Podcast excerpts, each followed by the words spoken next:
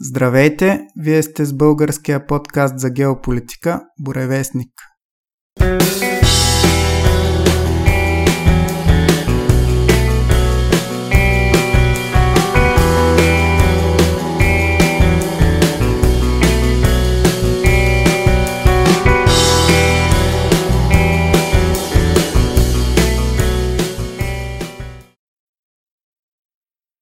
Това е нашия 32 брой и първи за новата 2022 година.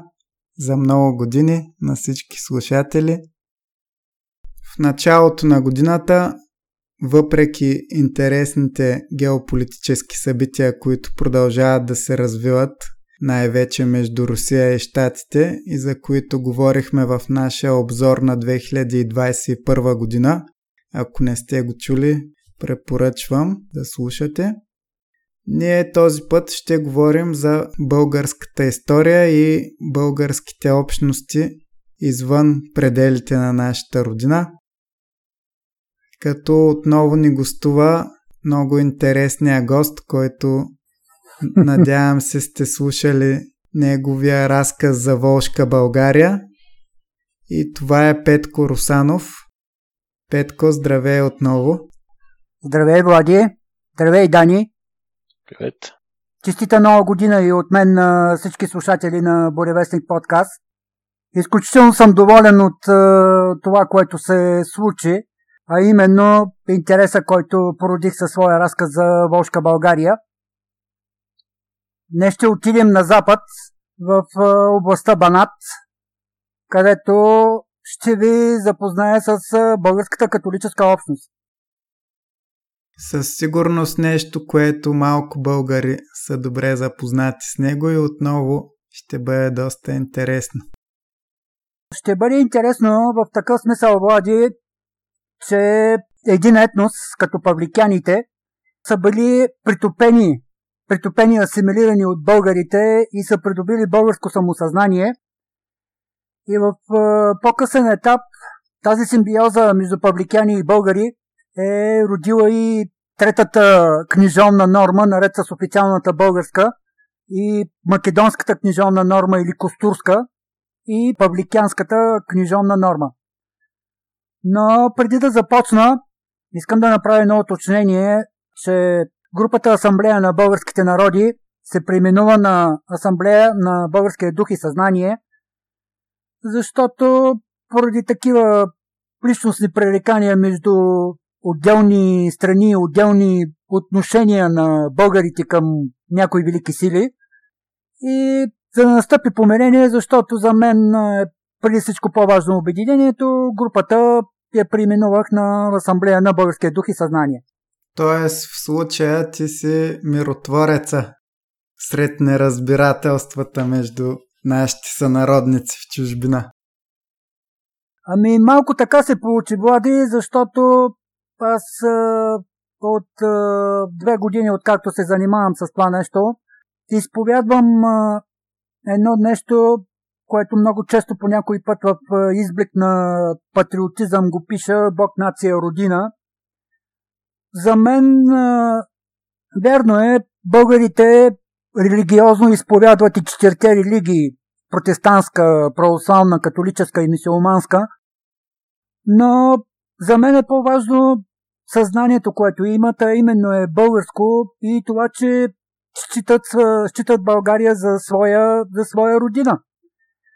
И тук в контекста на днешно време, на тази либерална лудост, прословутите либерали атакуват моралните устои на всички религии. Да. Независимо с българската общност, коя религия изповядва, било то католици, било православни или протестанти или каквото и да е, дори мисиомани, защото ако така почнеш да изучаваш тези религии, виждаш, че има и общи морални принципи, които се атакуват от либерализма, които целят превръщането ни в едно, едно стадо, което да следва определени лидери. А, знаеш, това напомня, вие сте по-малки от мен, това напомня за комунизма, когато следвахме вождовете, а ние бяхме безгласна маса. За това говоря Бог, нация, родина, където за мен е по-важно обединението на всички българи в едно, защото за мен е много важно, повече е важно българското самосъзнание. Да. И, и да продължим а, към а, общността. За мен не е отделна, не е нещо отделно от българската нация. И ще го докажа последствие. За мен те са общност. Българската католическа общност. В България два са центровете на тази общност. Въпраковски е едната. Другата, другия център е Бардарски Геран. Това са двата центъра на католическата общност в България. Като погледнем назад в миналото, всичко започва от павликяните. Павликяните са били част от Византийската империя. Тук ще спомена вожда Травал, който е бил виж благородник и е бил част от византийската аристокрация. Поради неразбирателство знаем от историята за възстанието на Травал и разгрома му от византийската армия и те се оттеглят на север и се заселват около днешния нещото Чипровци и Копиловци, където в последствие се заселват и немци, родари, които научават местното население, което наред с павликяните, които са се притопили в местното българско население, научават местното население на родарство и за това Чипровци и района около него са били доста богат район, защото е имало доста добре развито родарство. Павликяните, като противовес на официалната православна религия, възприемат католическата религия и оттам идва те нареченото възприемане на католическата религия от местното население в Чипровци. И тук, след покоряването на този район от османците, тук, което беше страшно интересно за мен, че Чипровското възстание никъде не пишеше в нашата история, че се е готвено 60 години. И възраждането може да се каже, че започва от българската католическа общност. Защото знаем за епископ Бакшев, който написва първата българска история. И тук първоначално католическите свещеници, които са дошли в Чипровци, са монаси францисканци. И тези монаси францисканци, първоначално идеята е било е, нали, налагане на католическата религия в този район, но постепенно католическия елит озрява идеята за озряването на българското самосъзнание. Българското самосъзнание озрява в католическите, католическия елит тогава. И тъй като Западна Европа, знаем, католическа Европа тогава е била силна, тогава назрява идеята да се използва католическа Европа за освобождаване на българските земи от е, османците. Метката, която ще прибавя, няма да забравя, неприятно ми стана, когато папата посети България. Не го защитавам и не съм католик. Предварително го казвам, защото се посипаха някакви, как да го кажа, нелицеприятни изказвания по моя адрес, че съм се покатоличил едва ли не. Защо идва папата в България? Защо го посрещат е, нашия православен клир и нещо от този род? Отново, майката история ни учи, че Владислав Ягело Варненчик е католик. И мемориала, който е построен край Варна, е построен за крал Ягело. Другото, което е, крал Ягело, когато идва със своята армия в България, е забранил на своите войни да поругават православни храмове. С което той е имал ясната политика, че той идва да освобождава българския народ от османците.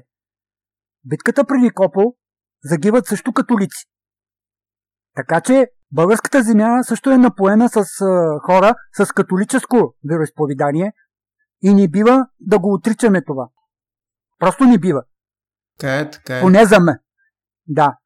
Аз за това, Влади, ти си свидетел, отново го подчертавам, държа на не на патриотарщината, вижте на колко сме велики. Държа на истината, такава каквато е. Да се оцее глупавото, нищожното, но да си знаем реалната история.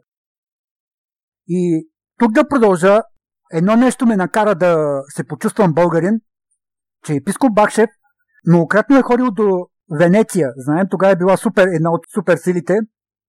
И Сената на Венеция да слуша този представител на българския народ на покорена страна, да го приеме и да го слуша, нали, което показва уважението, на което се е радвал католическия клир. Нашия български католически клир. Преди началото на възстанието, в Чипровци и Копиловци е имало училища, две годишни училища, където са се учили основните предмети – четене, писане и катехизиса. И тази традиция е пренесена в Винга и Стар Бешенов и не случайно това мое навлизане в католи... нашата католическа общност изрично ни подчертаха, че когато след освобождението има едно обратно преселение на българи от Винга и Стар Бешенов, тези хора са дошли 100% грамотни. Францисканци, когато обикалят района, просто установяват, че местното население е 5% грамотно. А нашите българи, първата им работа е да организират училище и просвещение на нашите българи. Самото възстание, това, което също ми стана интересно, че е траяло 3 месеца. 3 месеца нашите българи са се съпротивлявали против тогавашната суперсила Османската империя. То роде с по-късен етап с Илинден Преображенското възстание, което трае 3 месеца. Значи, това са двете надигания на българи, които са трали толкова дълго време. И това никой не го знае. Не сме го учили по история.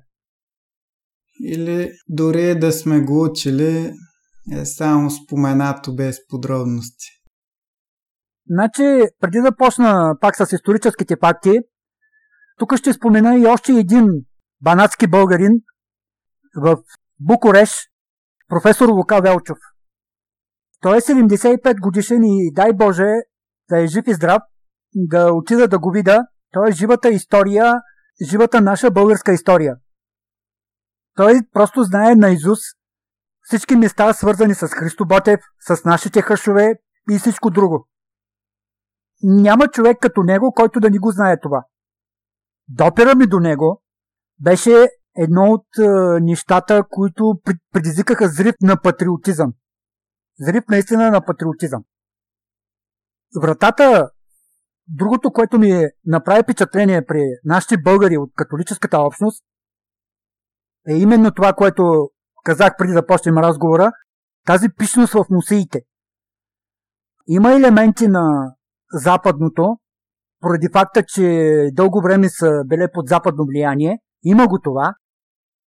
Странно е имената, които имат, нали, носят странни имена, не са български, но, как да ти кажа, българското го има от тях.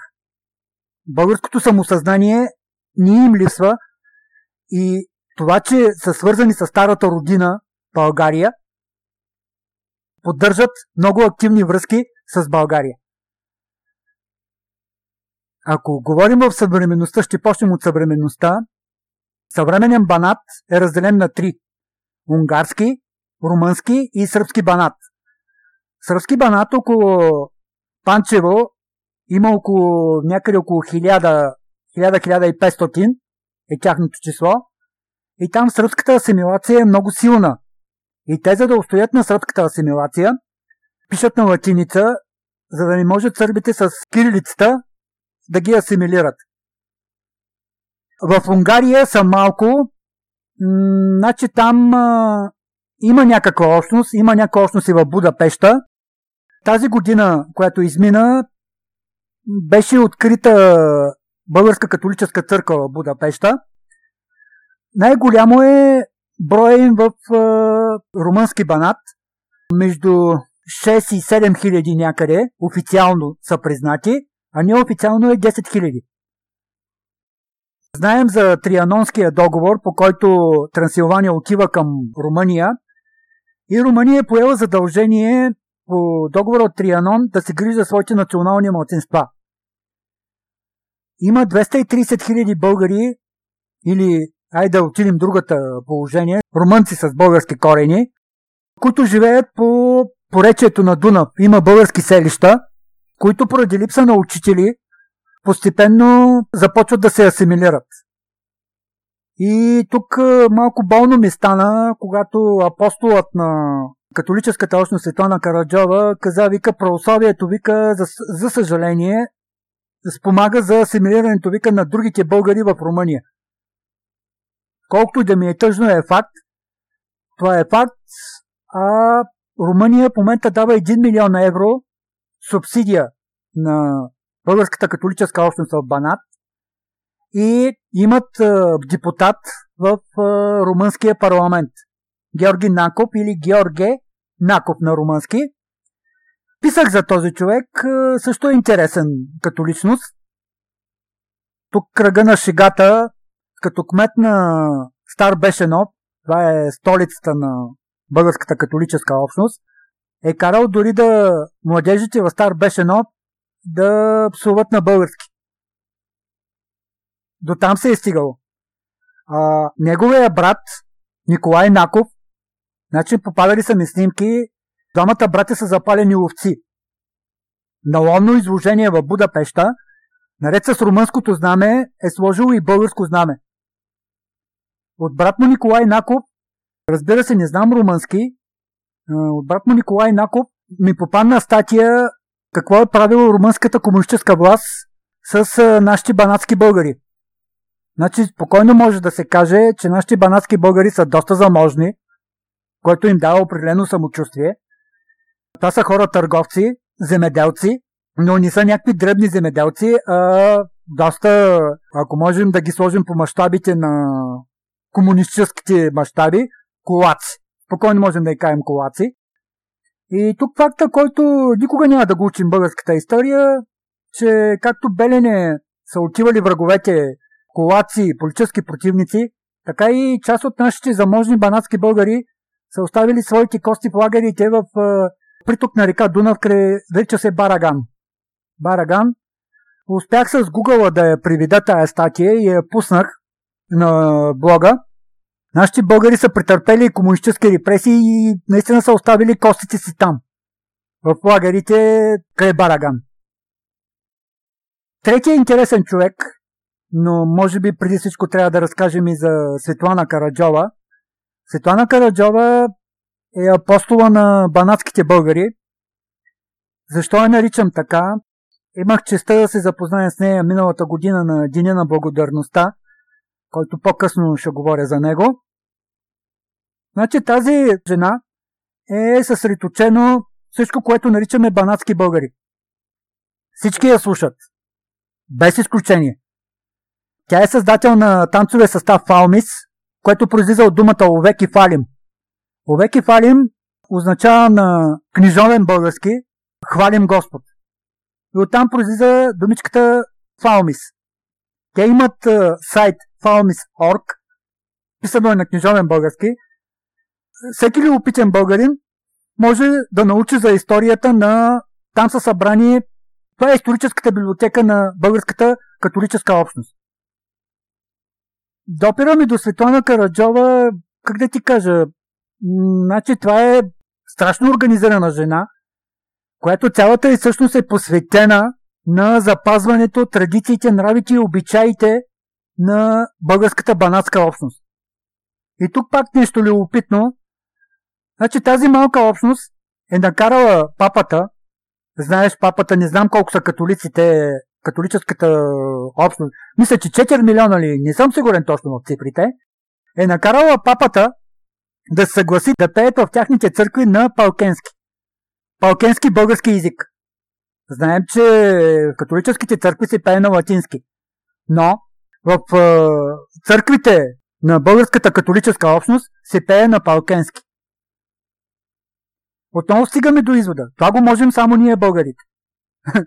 Да. Значи, ние сме навсякъде българи. Това е. Това е положението. Няма 6-5. Толкова. 50 на, 50 на палкенски в... Е... Мен това ме... Как да ти кажа? То отново ме зареди с някакъв патриотизъм. Сега в момента изпитвам някакво уважение към тях.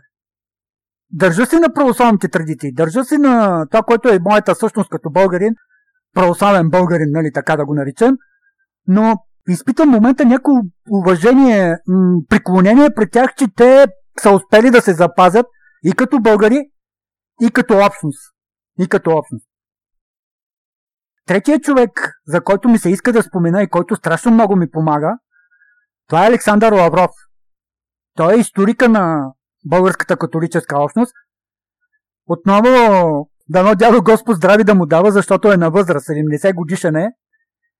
И неговата глава е пълна с исторически сведения за тази общност. Аз се радвам, че успях да го спечеля, защото когато водача на българската общност в сръбски банат, отец Калапис, ми прати статия на Палкенски за историята на българската католическа общност там, благодарение на Александър Лавров стана превода и аз успях да я пусна като публикация. Самия Палкенски, значи ако така почнеш да контактуваш повече, все едно говориш нещо на шопски диалект. На мен това ми изглежда. Не го, поди... нали, не го казвам с подигравка, просто ти казвам като го заслушаш, имаш чувство, че, че ти говори някой шоп от Софийските села. Малко смешно е, но за мен е така. Mm-hmm. И малко затруднява контакта, такъв смисъл, че ние не им разбираме те какво ни говорят. И те също малко трудно ни разбират нашия книжовен български. И повечето хора, с които контактувам, са учили тук в България. Както редактор на техния вестник Наша гласа, Петронела Шехаби, то оттам почна всичко. Тя ми отвори вратата към българската католическа общност. Петронела е учила в България журналистика. Георги Наков също е учил. Александър Лавров е живее в България в град Враца. Друг кой? Професор Лука Велчов също говори много добре български язик. Контактувам с хора, които са учили България. С тях, за съжаление, българският палкенски, на който говорят, е малко труден за, труден за разбиране и тук трябва да допълня, може би пак като реклама ще прозвучи. За тях качвам публикации в групата към блога Българофили, като подчертавам с надпис Аз съм българче. Защото сме 10 групи българофили, моята е най-голяма. Добре. Наистина е най-голяма и затова подчертавам винаги с надпис Аз съм българче. Там качвам за нашите българи от банатската католическа общност. За мен те специално са част от българската нация. Защото ще държа по-нататък, защото тук искам да разкажа за образованието дело и културата на банатските българи, когато са се преселили в Банат. Значи, през тази 60 годишна подготовка на възстанието, те са принесли статуята на Дева Мария в Стар Бешенов и румънците, за съжаление, считат тази църква за момента за румънска. Но по думите на историците на тази общност, тази статия е пренесена от чипровци. От чипровци. И тук интересното е, че след разгрома на възстанието, макар и тук има една трагична, трагичен факт, който пренасям в сегашно време, е контекста на това, което казах от начало за Бог, нация, родина – православните българи не са участвали в възстанието. Това е типично проява на българската католическа общност. Но османците при разгрома не са подбирали никой. Разбираш за какво говоря, просто всичко е било наред. Което е отново, идвам към днешно време, че всеки е свободен да изповядва своята религия, но нека ни забравяме самосъзнанието, какви сме, че сме българи. Това е. Това е лично което, тезата, която изповядвам. На някой може да ни му харесва, но мисля, че вече дойде времето, когато това сериозно разделение на католици, православни, мисиомани, лека по лека трябва да отшумява, на преден план трябва да излиза самосъзнанието. Какви сме? Като народност и като нация. Да, то пред заплахата на либералния световен ред, който се опитват да наложат, ще е добре дори временно да сме единни. Така е. И... Впрочем, в Русия нещо такова се случва в момента. Там, ако си спомняте миналата година, т.е. по-миналата вече, когато променяха Конституцията, беше записано нещо от рода на просто Господ. Не конкретно за православие, а по такъв начин формулирано, че да може да се отнесе и, и за исляма също. Влади, още един път подчертавам. Пред либералната заплаха атакува са моралните устои, което е най-лошото. Да. Онова, което има като ценност. Дълг към родина, дълг към семейство. Това, примерно, ние тримата тук сме мъже. Задължението на един мъж, уважението към а, човека до тебе, задължението да защитаваш жена, деца, семейство. Това го има всички религии. Това са нали, общи принципи, които няма какво да ги крием, има ги във всички религии. Не е само в православието, не е само в католицизма, не е само при протестантите. Аз още един път го подчертавам. Всеки да вярва в каквото се иска. Важното е общото обединение, защото ако примерно унищожат нас православните, утре ще тръгнете срещу католиците. Защото при комунизма, при комунизма той ни търпи и на комислещия. Комунизма и либерализма е, може да се постави знак за равенство, спокойно може да се постави знак за равенство. Комунизма не може да търпи и на комислещия. Комунизма иска стадо. Стадо, което да върви след един вож. Примерно такъв като мен и като тебе, много добре знаеш, че ние сме на различно мнение по различни въпроси. Но сега в момента тук сме събрани да направим нещо хубаво за българския етнос. Е какво? Аз трябва да те гледам на криво? Не, разбира се. Аз приемам такъв какъвто си. Това е, това е демократичното и върху това се движи обществото. Така, да продължим разказа за българите католици. Да. Значи, при бягството им, при бягството им в тогавашната Австро-Унгарска империя, благородниците, които са ги съпровождали, са имали достатъчен авторитет, за да накарат Мария Тереза да им даде място в Банат, който е бил тогава обезлюден от, от османските нашествия. Нарочно ни говорят турци, защото с тебе сме си говорили, че Турция имаме след Първата столна война. До Първата столна война и появата на Ататюрк говорим за османци. За Османска империя, за османско нашествие, за османски погроми. Нашествията на Османската империя са опустошили Банат и затова им дадено място за заселване, за заселване там. Ясно, било е първоначално трудно, трудно, нали, като всички заселници, но трудолюбието, което също е типично българска черта, трудолюбието и са създали авторитет на българската ни общност и са извоювали права. Именно права на тези българи. И въобще общността ни се е ползвала с уважение в тогавашната Австро-Унгарска империя. Тук ще вметна, че близо до Стар Бешенов е последната крепост на малкия син на цар Иван Шишман, Пружин. Край Липова се намира последната крепост на, на княз Пружин. Така че има какво да се... като история и там има какво да се види. И другото, което е, тук ще споменем и за съкровището от Наги Сен Миклуш, които откривателите му са наградени от, от императрица Мария Тереза, защото са го предали на държавата. И обещах да ви разкажа нещо и за образователното дело и култура в Винга и Стар Бешенов. Тази традиция е донесена от кипровец или тогаващо чипровец, не че чипровци сега, кипровец.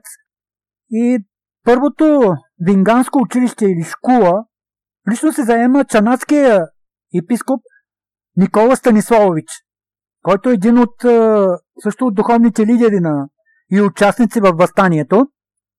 И това става за по-малко от година след масовото заселване през 1742 година.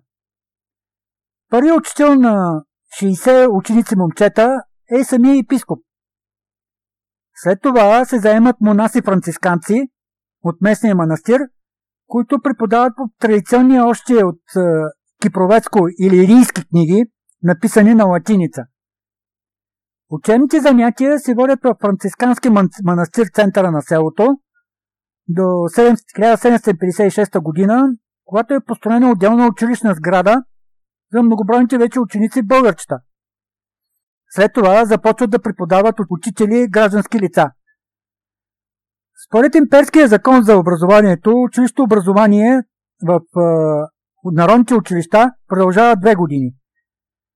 Но за високо ценящи образованието си вингани, това не е достатъчно и през 1782 година се открива 4 годишно училище, което се преподава на официалния в Хасбургската империя латински язик.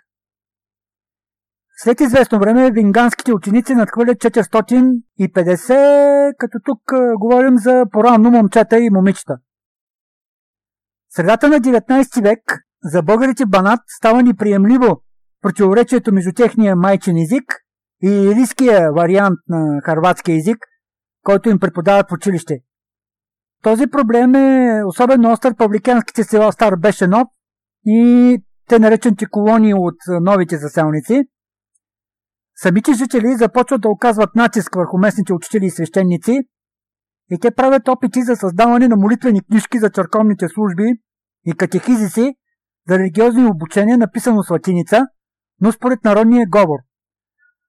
Допълнението тук е, което научих от Светлана Караджова, че за основа на български язик са използвани книгите на братя Миладинови. Mm-hmm. Което на днешните спорове с братята македонци може спокойно да им се каже, че тези хора, нали, интелигенцията на нашата българска католическа общност, са считали братя Миладинови не за македонци, а за българи.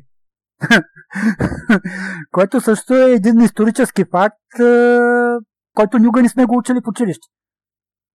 Да. В Винганското училище Рафаел Будур, българин роден стар Бешенов, първи се отказва от употребата на лирийски книги и започва преподава по свои записки. И това не е достатъчно. И от 863 до 866 година учителския колектив в Винга под лидерство на доказания талантлив филолог Йозеф Рил разработва на научна основа писмената норма, кодификацията на говоримото във Винга банатски български говор. По тази книжовна норма са издадени необходимите учебници. Така възниква най-голямото културно достижение на банатските българи – българската книжовна норма, която е трета, официална, след официалната и македонската културска българска книжовна норма. Това дава възможност за съхранение на българския говор на тази общност почти автентичен вид от преди три столетия. На тази книжовна норма почти век и половина се говори художествена поезия, издават се вестници, списания, алманаси наречени календари, а напоследък и изследователски трудове, брошури, монография и всичко друго. През третото десетилетие на 21 век румънският етно силно преобладава в Винга и в основното училище се преподава на румънски язик, като желаящи могат да учат по 2 часа седмично официален книжовен български язик, ако има осигурен преподавател. Банатският български язик остава до някъде домашна употреба и, за съжаление, малко, по-малко се употребява от днешните младежи. За стар беше нов. Първият учител е през 738-745 е преподавал. Е харватина францисканец Баузиус Мили. А през 745-750 е харватина Никола Юркович, който е преподавал в новата сграда на училището. Децата са учили две години предметите четене, писане, смятане и учение по Библията и катехизиса. В историята на отец Яни Василчин няма записано от кога, са, кога е започнало по-високото образование, но както споменах в Винга, това е станало през 1782 година. След освобождението има обратно преселение в България, което още един път доказва какво е самосъзнанието на тези хора. Че те са българи. И тогава горе-долу възниква и Бардарски геран. Mm-hmm. Като на какво ниво какви са били моралните устои на тази общност, показва, че знаеш немците какви са. С тях се приселва и немска колония в Бардарски Геран. Като не с помощта на немското посолство е ремонтирана църквата в Бардарски Геран. И тези немци след Втората столна война са се преселили в Германия, но до Втората световна война е имало немска колония в Бардарски Геран.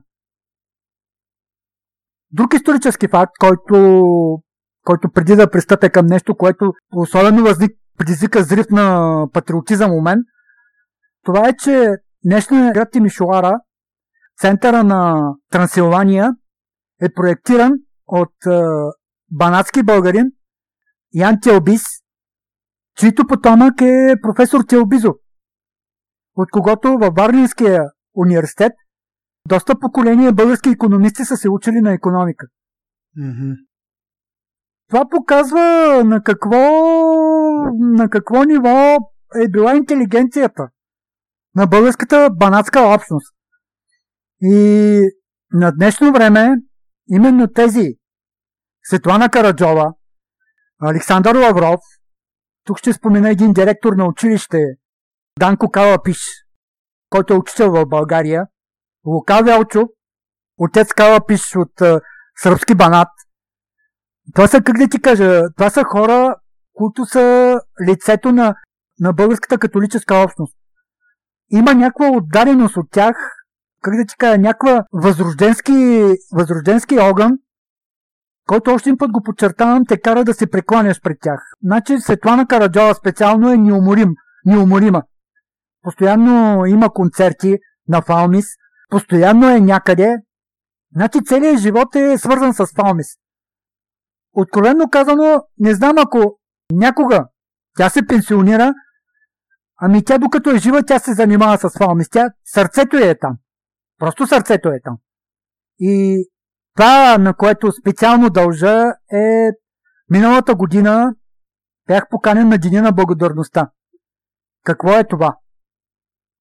Първо, по католическия обряд се приема втори път причастие.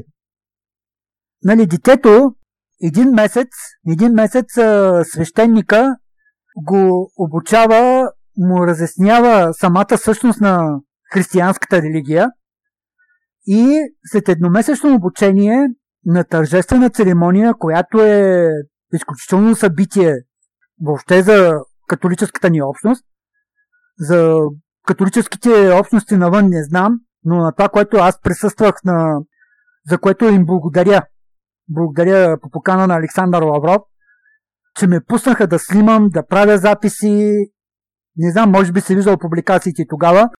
За мен беше изключително като емоция да видя 12-13 годишни деца как приемат второто си причастие. Те са облечени в е, бяло расо и поред свещеника минават през свещеника и приемат причастието.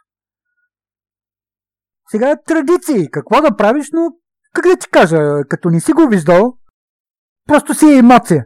И самите хора така, че един православен е проявил интерес към тях, ме приеха много топло и много радушно. Контакта, който завързах, държа ме два месеца. Откровено казано, като емоция ме държа два месеца.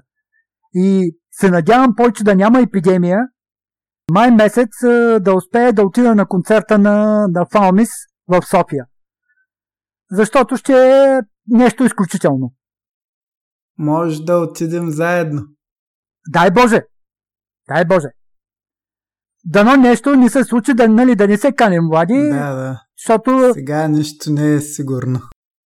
Защото ще да бъде утре. Аз а, се опитвам а, с техния банатски славей. Ти в българофили си го виждал Мария Мунтян. Тя е докторка. И Кело Котаров. Кело Котаров, той е изпълнител на китара. Това са техни изпълнители, които самата общност, значи по думите на Лавров, Мария Мунтян е техния славей. Тя в една тя нейна песен пее мома палкенка, молба българка. Ей, това е, ти кажа, ей, това са моментите, които те чувъркат отвътре, въпреки трудности, въпреки всичко, което ти се случва, да продължаваш и да вървиш в посоката, която си поел. Дори колкото и вулгарно да звучи рогатите, които получаваш за това, обидите, които получаваш, но ти виждаш резултата. Отначало беше ми необходимо 2 месеца, 2-3 месеца православни католици в групата за в българофили имах чувство, че се гледат подозрително. Качвам публикация за католиците, само католиците я лайкват. Но постепенно, това, което ме зарадва, защото интересен е да следя лайковите, кой лайква, каква е популярността на дадени публикации и си правя нали, изводи за себе си. Правя си някакъв маркетинг, айде така да го кажем на съвременно.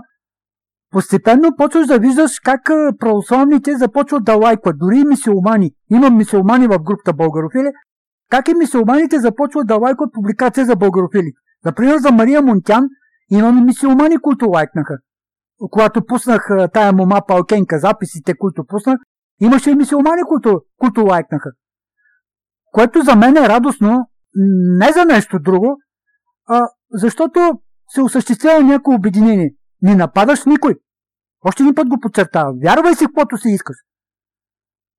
Щом си решил, че за тебе Господ е православен, а ти си решил, че е католически, това си е твоя работа. Но, но сме българи. Това е положението. Защо ден на благодарността? По време на Втората световна война, доколкото нали, всички знаем от историята, разгрома на югославската армия, пленниците са били в лагера в Тимишуара.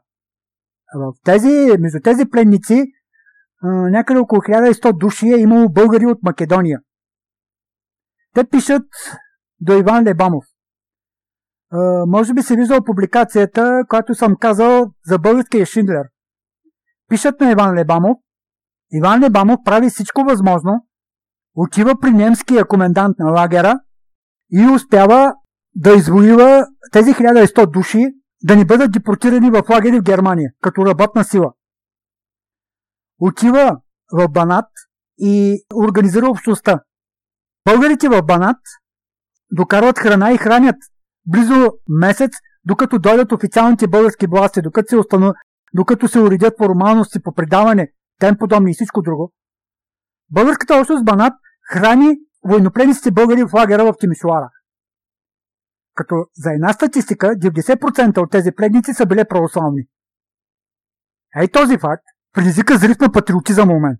Откровенно. И го споменавам навсякъде, на всички, които преказват и на всички обиди, които тако, аз използвам примера с Иван Лебамов. Иван Лебамов е заговорил у него българското. Той спокойно е мога да каже, какво ме интересува тези православни. Но той е казал, те са българи. И това беше втория повод за събирането в София. И тук пак кръга на шегата, отчето беше поляк. Един рус поляк, голям симпатяга, говори завалено български и той пита, пита техните хора, този човек какъв е? И те се смеят. Вика, казват му, отче, това е един православен, който проявява интерес към нас. И той дойде при мене, дойде при мене и ми... Какво искаш, вика, от мен? Аз викам, искам да си заснемем, викам. Застана до мене, заснехме се и се смее. Сега вика, доволен си. Викам, доволен съм. Още един път викам, не са ме агитирали. Разбираш ли? Не са ме агитирали. Стани католик като нас. Но тя ги зарадва, как да ти кажа, това, че проявих интерес към тях. Това ги зарадва тя. Общо взето, по-организирани са като общност, защото Светлана Караджова след смяната на директора на Агенцията за българите в чужбина, веднага отиде при директора и предстои издаването на книга за банатските българи с помощта на държавата. Така че а, на, мен, а, на мен очаквам отговорите на един от а, друг тяхен а, историк Николая Марков. Пратил съм му въпроси да ми отговори и ще има публикация за него и се надяваме Мария Монтян, тъй като не разбира книжовен български, малко е трудна комуникацията с нея. Се надяваме да убедим и Мария Монтян да направим публикация за тях, но ще видим. Ако успеем, добре. Но за сега на ход е Николай Марков, за който ще има публикация, публикация за него. Общо взето това е. Това са моите емоции и това, което съм преживял с българската католическа общност за това време, което съм имал контакти с тях. Ако имате някакви въпроси, просто заповядайте. Благодаря ти много за интересния разказ. А всъщност ти по каква линия въобще навлезе в общността? Тоест, познати, близки нещо? Не, нямам такива. Нямам такива. Ами, Влади, както ти казах и за волшките българи, любопитно човече съм. Тоест, напълно самоинициативно. Да. Да. Да. Просто, е, това е хубавото на когато не ти се поставя като задача, а, как ти кажа, не мога да ти го обясня. Не мога да ти го обясня, кое ме кара. Нали, сега в момента нали, имам някакви проблеми.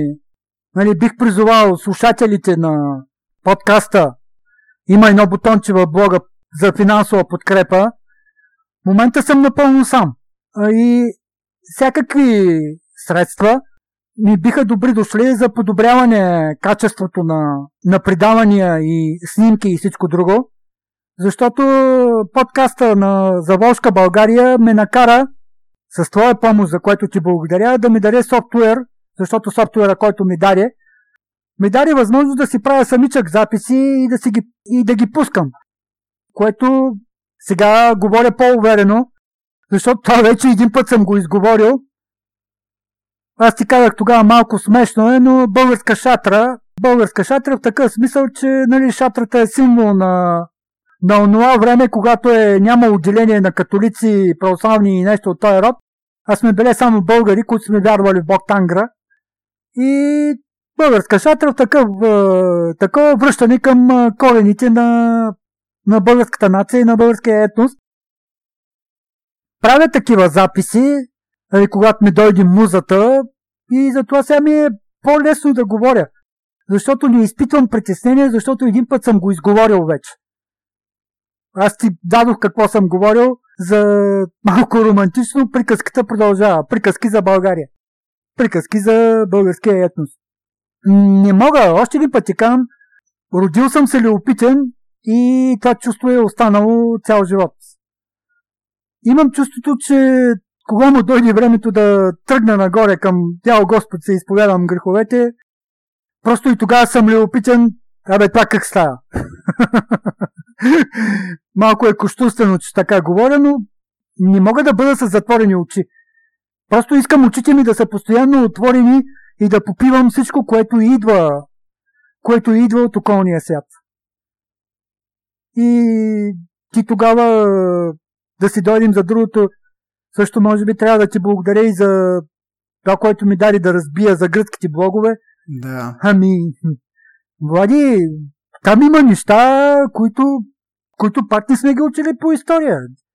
Ти прочети за гръцкия посланник в Одрин какво е говорил, какво е говорил. Самия той си признава за, че ние българите сме имали по-добро училищно образование от, е, от самите Гърция. А един безродник се мъчеше да ме убеди, че гърците били по-напред, по-напред е, от нас в училище образование. А се оказва, че не е така. Да. Или пък за този грък там, който е казал българин да ни остане. Ами доволен съм. Изпитвах ярост, че е говорил така. А то се оказва, че историческата присъда е най-меродавна. Просто е обчешъл в. Великите гърци са си почитат от самия гръцки народ, а извинявай за грубия израз, негодника, макар че е грък, самите гърци не са му, не са му отдали нужната почет. Той си остава за винаги забвение. Така че няма какво да разсъждаваме той е какъв или он е какъв е. Историческата присъда е най-меродавна. И да си дойдем на думата, ето българския Шиндлер, Иван Лебанов си е останал в историята. Като пример за обединение на българския народ и на българската нация.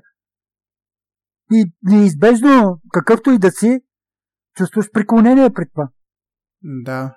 И ти си всъщност си един от малкото хора, които се стремят към едно такова свързване на различните български общности в чужбина. Ти си малко като един мост между тях, което е чудесно и наистина е едно нещо, за което можем да ти бъдем благодарни, защото не са много такива хора, които полагат такива усилия. Влади, кой да ти кажа, бе, човек? Сега пак, ако изпадаме в битовизми, няма тръпка в това да отидеш днеска и да се напиеш и утре да се фалиш колко се напил или знаеш мъжките приказки за жени и тем подобни, нали, да не изпадаме vulгаризми, или пък да се фалиш, че си купил последния модел кола. Е, какво от това? Тая кола се за 5-6 години или ще я блъснеш някъде с чупи и какво? Контакта с други хора, това, че контактува с различни хора, дава смисъл на живота. Някакъв смисъл ти да, то остава за винаги. То не се изхъбява въобще. Нали, ето виж, цитирахте някои исторически факти, минали са 2-3 века от това, те примерно не са се изхъбили. Ама колата се изхъбява. Една кола си отива, купуваш друга. И толкова. Също е с дрехите, също е с нас хората. Живееш, колкото ти е писано там, он е горе, колкото ти е писал, живееш, умираш, зарадата, ако си оставил някаква следа, си спомнят за тебе. Ако не си оставил, отиваш общия куп. Това е положението. Намирам някакъв смисъл в това и затова се занимавам. А пък и вече като видиш, че има интерес, като има някакви успехи, и то почва да чувърка. Гъдела, разбираш, нали? Гъдела отвътре почва да гаделичка. Давай сега нещо друго направи ми, давай другото и то се трупа. това е, това е което исках да ви разкажа. И в допълнение мога да кажа, че да, прав си, Петко, трябва да има наистина връзки между хората, не само, например, ако се зарови човек да чете един чувал книги в един ъгъл е едно, обаче и да търси смисъл, но може да прекара една-две вечери с някой човек, който ще също примерно е чел книги и това ще му даде повече смисъл от това да прекара толкова време в четене. Най-добре е именно да излезеш навън да научиш нещо от срещи с хората. И това е похвално. Да, трябва да има равновесие, не може само да си седим сами и да си четем или не само за четене, и въобще и за знания, умения в дадени области. Когато човек общува с други хора, които се занимават в дадена област, тогава наистина може да прецени доколко е израснал, а и изобщо да израсте още повече, защото самичък има предел и то доста нисък предел на това, което можеш да постигнеш, докато ако обменяте опити, работите заедно с други хора и по такива въпроси, като връзките на българите в различни краища на света, също когато хората работят и си помагат в такава посока, резултатите са много по-големи. И трябва да останем верни на принципа това, което пише на парламента. Съединението прави силата, особено самосъзнанието на българите? Ами, Дани, какво да ти кажа? Мен а, изключително неприятно впечатление ми прави именно това. Значи, нежеланието да знаем своята история, защото, за съжаление, като следя влизанията, брой четенията на публикации, Историческите публикации се радват на сравнително малък интерес. Значи, по-важно е еди кой си бос, какви пари е похарчил и коя нова любовница е хванал. Вместо едно желание да разбере собствената си история, засилва се първосигналното, защото много пъти ще го цитирам този факт, когато качих, когато беше годишнината от атентата църквата Света неделя, бях обвинен, че съм суросоид, че съм качил такава публикация. Аз бях е качил да, да напомням. Да напомням и да си спомням и какво ни се е случило в нашата история. Въобще главата ми не си е помислила, че има фашизъм, комунизъм, тем подобни и такива неща. Али отбелязваш някаква годишнина, макар и трагична в нашата история, и бях обвинен, че съм суросоид. Което това повече ми беся. Още един път подчертавам, примерно, ти знаеш едно, Влади знае нещо друго. И обменяме. И крайна сметка, когато човека има желание да научи нещо, тримата ще стигнем до, до някакъв консенсус. А когато вече няма желание, тогава вече има пампане на мускули, почваме да се надговорваме и стигаме до, до никъде. Да. То, за съжаление, в социалните медии, колкото и да не свързват и на тебе в частност да са ти дали възможност да имаш достъп до нашите общности в чужбина, имат и много минуси и точно това е един от тях, че хората показват най-лошото от себе си, като тръгнат да спорят, няма уважение към човека от среща, защото все пак става дума само за някакъв текст на екрана. Съвсем различно е да говориш очи в очи с човека и така хората малко се подават на такива по-низки страсти. За съжаление. Според мен това по-скоро е гласовитото малцинство, а не общо приетото большинство по-скоро. Не, Дани, значи ще ти кажа едни мои лични наблюдения от... Е, ако се върнем на политиката, защото твърде политизирано ни е обществото и е абсурдно да ни допреми до нея, правеше ми впечатление, че има едно племе, което се прехвърля от политическа партия на, на друга. На два избора обслужваше определена политическа сила, а на третия избор се прехвърли на друга. И дето ти казваш това гласовито малцинство, точно то трови атмосферата по групите. Защото то е агресивно, то налага на всяка цена. То ни търси, не търси да запознае, то търси да наложи това, за което му се плаща. Или пък окупират се дадени групи и въобще не се дава право да има различни мнения. Налага се само едно и също мнение. Такива ми са моите наблюдения, защото не знам при вас, но ходя из доста групи и някъде вече съм се отказал да ходя, защото не искам да се тровя и нервите. Интересна истина. Да, със сигурност социалните медии се ползват от различни партии, коя по-успешно, коя по-малко успешно, включително и чрез платени така наречени тролове, да си налагат техните идеи да очернят противниците, но това е част от играта, няма как. Но е хубаво, че има хора като тебе, които да събират полезна информация на едно място и тя лека по лека се натрупва и наистина твоя блог за мен е един от най-ценните източници, защото събираш от най-различни места информация и историческа и политическа, както и сам каза и от гръцки източници, и от други чуждоязични, което е изключително ценно, защото можем да научим неща, включително и от гледни точки, които не сме били запознати. Забравих да допълня, че блога се раздели на две поради това, че опита си да търся финансова подкрепа, бях посъветван да махна политиката от блога. Mm-hmm.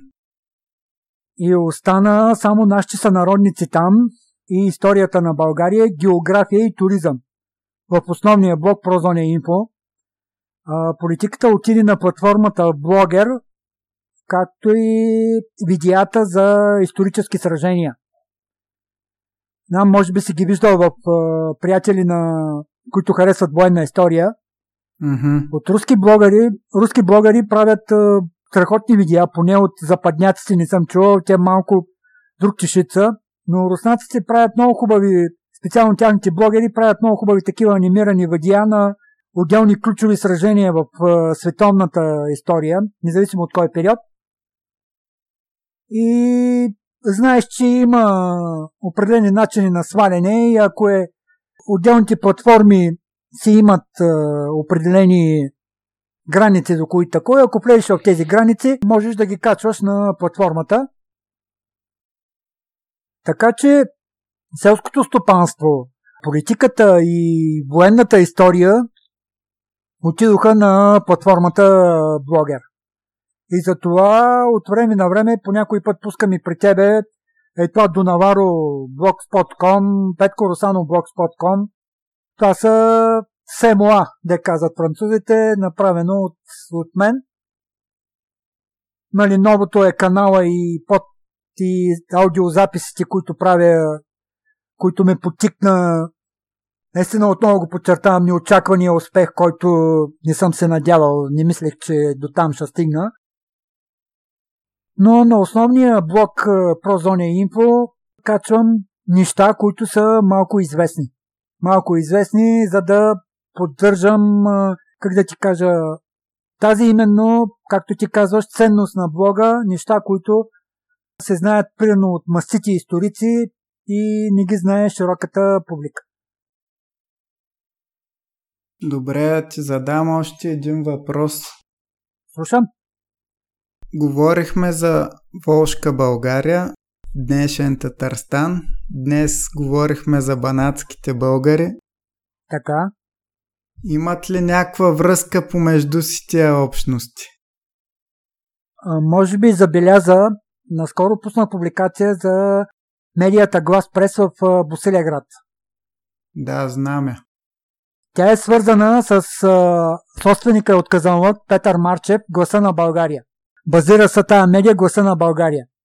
Глас Прес обхваща западните покрайни, банатските българи, Бесарабия и Бошка България. Mm-hmm. Качват се публикации от там. И аз много често ходя там по някой път, ако искам да намеря нещо по-така.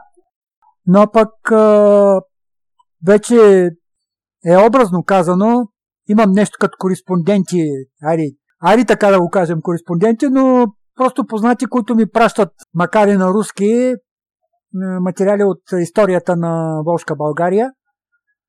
Но имат, имат, поддържат бисарабски българи, българите от Татарстан, западните покрайни, Македония има взаимовръзки с тях и се познават взаимно и ходят по някои пъти на общи, общи мероприятия.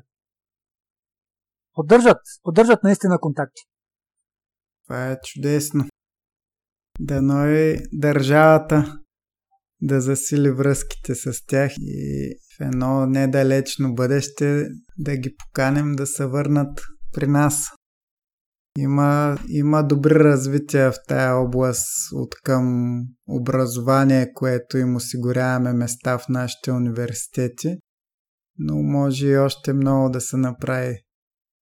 Виж сега, за банатската общност е прекалено малка сравнена с Бисарабия. Там говорим за половин милион българи.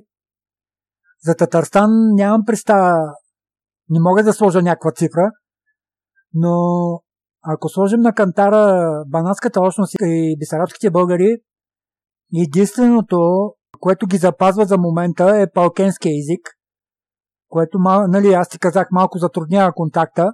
Да.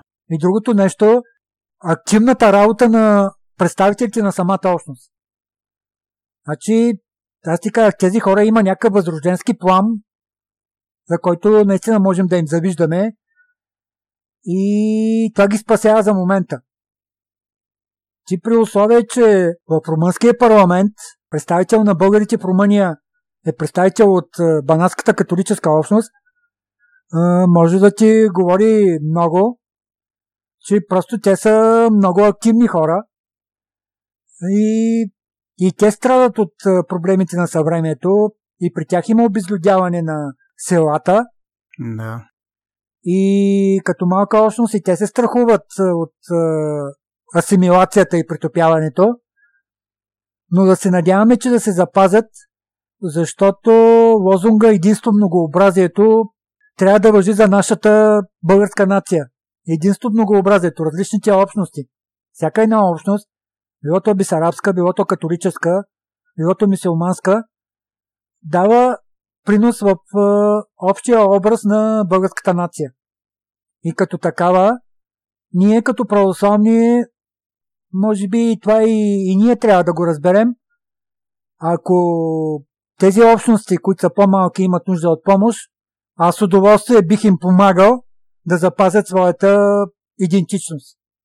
Защото именно това многообразие поражда и самочувствието ми като българин. Вече мога да кажа, че това, че има разнообразни общности в самата българска нация, аз не ги разглеждам като нещо по-различно от е, нас, българите православни, аз ги възприемам като общност, която е част от нашата българска нация. Защото тук е, един неприятен факт, вие и двамата сте го чували, остави го този католик.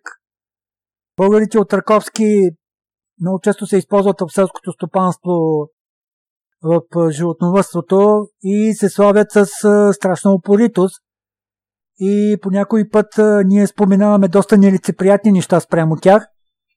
Просто е време тези неща да отшумят и още един път го подчертавам, ако е нужно да им помогнем да се запазят като общност. Защото по-добре различни общности, отколкото една, едно стадо, ай така да го наречем, едно стадо, което е еднообразно. За мен би било скучно. Предпочитам разнообразието. Лично аз. Дано и в бъдещите поколения сред банатските българи да се запази възрожденския план, за който говориш. Надявам се. Надявам се, Влади. Искрено се надявам, защото къде ти кажа? Интересни са като хора и като общност. Имат си някакво самочувствие и имат за какво. Подчертавам го, изглеждат е, доста заможни. И знаеш, че това поражда самочувствие. Определено поражда самочувствие. Не са някакви мързливи хора. И това са неща, за които ги разбирам. Ай така да се каже, за които ги разбирам. Това, което ние празнуваме на Нова година, Великден и, и това, те също празнуват като, като нас. Тяните празници са еднакви като нашите. Но другото, което ми прави впечатление от... Не съм ходил до там. Тя някой ще каже, ти ходил ли си до там, че имаш чак такива впечатления. Моите впечатления са от групите, като се разхождам. Като се разхождам по групите им, нали, по реакции, по контакти с, с повечето така нали, техни представители, нали, си имам контакти. Впечатленията са, че живота им съсредоточен около църквата. Просто свещениците при тях играят е, доста активна роля. Имат е, доста активна роля в живота на банатската общност. Групите им постоянно се качват клипове от е, служби, от църквите вътре, което показва една силна религиозност, което за мен е добре, защото атеизма атеизма за мен не води до нищо, до нищо добро. Но тук с това отклонение че не е някаква показна религиозност, а онази религиозност, която, примерно за мен религията е един от трите стълба на моята идентичност. Нали, православната религия, самочувствието ми като българин и принадлежност към българската нация. Това са трите неща, върху които ако някой посегне, не знам какво би се случило. ами, това е. Това е което мога да ви благодаря, че ми бяхте неволни слушатели час и половина. Много беше интересно, както винаги.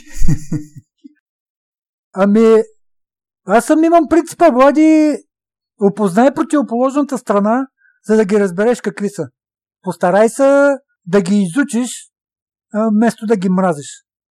Аз и първи подкаст си казах, омразата ни води до никъде. Да.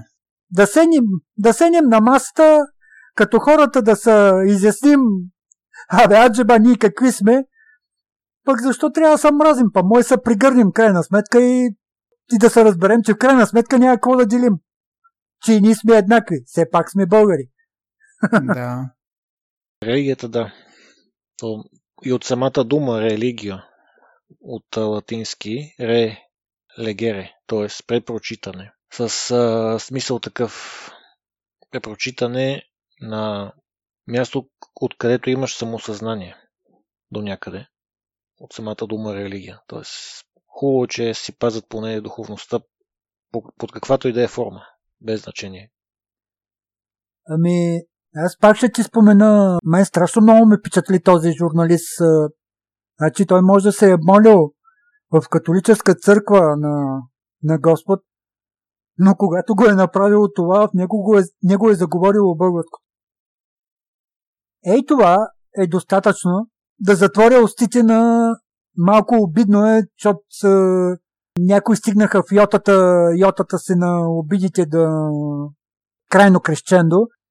Щом се стигне да ги нарека православни талибани, значи може да си представиш докъде е стигнало крещендото. Да ги обръщаме в православна религия, това са абсурди. Това са просто абсурди. Не е нужно. Не е нужно. Да се кланя в католическата църква. Аз е, пуснаха ме. Разгледах и отвътре техния храм в София. Видях ги какво представляват като хора. Нищо повече не са от мене, от тебе, от никой друг. А обикновени хора. Ама кланят се по различен начин на, на Христос. Какво да ги направя? Да взема автомат и да ги разстрелям всички? Е, глупаво. Какво ще... Само ще посея омраза, която се върни върху мен да се моли, щом не ми пречи, нали Болтер така беше казал, аз мразя този, който ти пречи да изрази своето мнение. Щом не ми пречи със своята религия, с това, което прави, щом не ми пречи, това си е негова работа. Но като седне да общува с мен, не както някои мисиомански, както ти споменах в първия подкаст, да се мъчиха се да ми се налагат. До сега никой от тях не се, не се е мъчил да ми налага. Да. Помагат ми. Значи никой не ги е карал да привеждат от палкенски на български на отец пише от сръбски банат. Никой не ги е карал, но го направиха. Намериха време, направиха го, за да направим публикацията. Защо го правят? Защото, примерно, те видяха у мен един искрен приятел, който е дошъл да ги опознае. Ние е дошъл с омраза, не го спомена, не е отишъл с задни мисли. Да. Един опитан човек, прекалено опитан, може да се каже, решил да ги опознае и това е. Иначе нямаш да съм тук. да. Добре. Благодаря ти много пак за интересното участие и с нетърпение чакаме коя ще е следващата общност, за която ще ни говориш. Пак да споменем, че блогът ти, в който вече пишеш само по тия въпроси за българските общности в чужбина, адреса е przone.info przone.info Ще ти добавя групата, върху която качвам за всички български общности без тази от бившето съветско пространство е българофили, изрично подчертавам, с надпис Аз съм българче и най-голямата група в фейсбук пространството с това име. Чудесно. Да, и ние можем да се похвалим, че нашата група Буревестник клуб за геополитика наскоро мина 5000 души. Еми, честито. Значи, добре си върши и вие работа.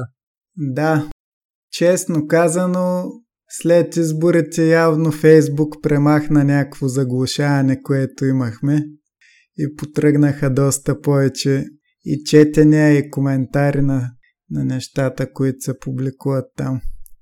Съответно влязаха и много нови хора. Влади, не мога да разбера Значи, това новото, което го правя за колажите, виждаш какви колажи правя? Значи, ако почнат да ме докладват, аз няма да се оттърва от... няма да вляза с поне половин година. Ама да чукнем на дърво, за сега бива.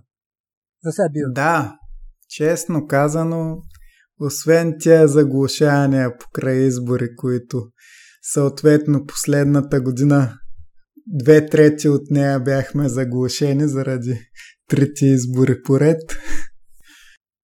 С изключение на тях и аз не мога кой знае колко да се оплача от Фейсбук, защото други социални медии режат доста по-безпощадно. Видяхме и, да. и Тръмп в Твитър как го блокираха и така нататък. Така е, да. Така е. Добре, отново да напомня на нашите слушатели. Нашата група казахме Боревестник Клуб за геополитика във Фейсбук, страницата Боревестник Български подкаст за геополитика, където пускаме само неща свързани с подкаста, а в групата всеки може да споделя каквото го вълнува и да коментира свободно. Със същите имена имаме и канал и група в Телеграм, които също лека по лека се увеличават като аудитория. Имаме и сайт буревестник-bg.com, където можете да изтеглите нашето приложение за Android, за да слушате възможно най-лесно подкаста, както и да четете наши разбори по геополитически теми и преводи на чуждоязични статии. И отново, Петко, Дани, благодаря ви за участието. И аз ти благодаря, Влади. И до нови срещи. Дай Боже да сме живи и здрави. Да. Ще видим третата, за, третата в каква посока ще се отправим. Еми, той за тебе да помислиш. да, так, приемам го като задача. Ще ти кажа. Когато решиш. Добре. Когато добре. решиш пак да ми, пак да ми представиш трибуна. Еми, след няколко месеца, на пролет, април-май. Ако няма нови избори. Може и да има, ще видим. Е, добре. Добре. Годината обещава да е с трусове геополитическите, че и тук може да отекне. Може да, може. Може. Може да направим един отделен показ с политически коментари. Политически коментар на тримата да пофилософстваме по темата. Еми да, може. Като има добър повод. Не, тук забравям а, да спомена моя сътрудник, който почина преди нова година, Нигелин Бояджиев. Бог да го прости. Бог да го прости. Значи, мога да кажа, че този човек доста ми помагаше с намирането на статии, с идеи, с всичко друго. Но съдбата така реши, ти имаш и сърдечни проблеми, не от, не от COVID-епидемията. При опит да му сменят клапата на сърцето, сърцето му не издържа и почина на 42 години. Ужас. Обещах му един мой едно излияние там при поредна сърдечна криза, че ще го намеря на ония свят и ще го върна на тоя. За съжаление, няма да му помогна. Надявам се, дял Господ да ми е дал дълъг живот и може би тогава се видим с него. Горе на небето. Да. Ами, Дани, надявам се, моя график да е малко по-дълъг. и вашия, и вашия съответно. Просто ви пожелавам графика да ви е по-дълъг, да ви я Господ да е решил повече да сте на тази земя. Малко тъжно завършваме, но за мен е такова, защото беше ми крил на нова година. Той точно преди нова година почина. Жалко. И правяхме планове, как ще развиваме групите. Бе, въобще, какво да ти говоря? От тия тип хора, които безвъзмезно са готови да ти помагат. В името на идеята, защото си го заразил с това, което правиш. Да, да. Оказва се, че съм като някаква зараза, която ако попадне на подходящото място, заразява подходящи хора. ако мога така да се оприличи.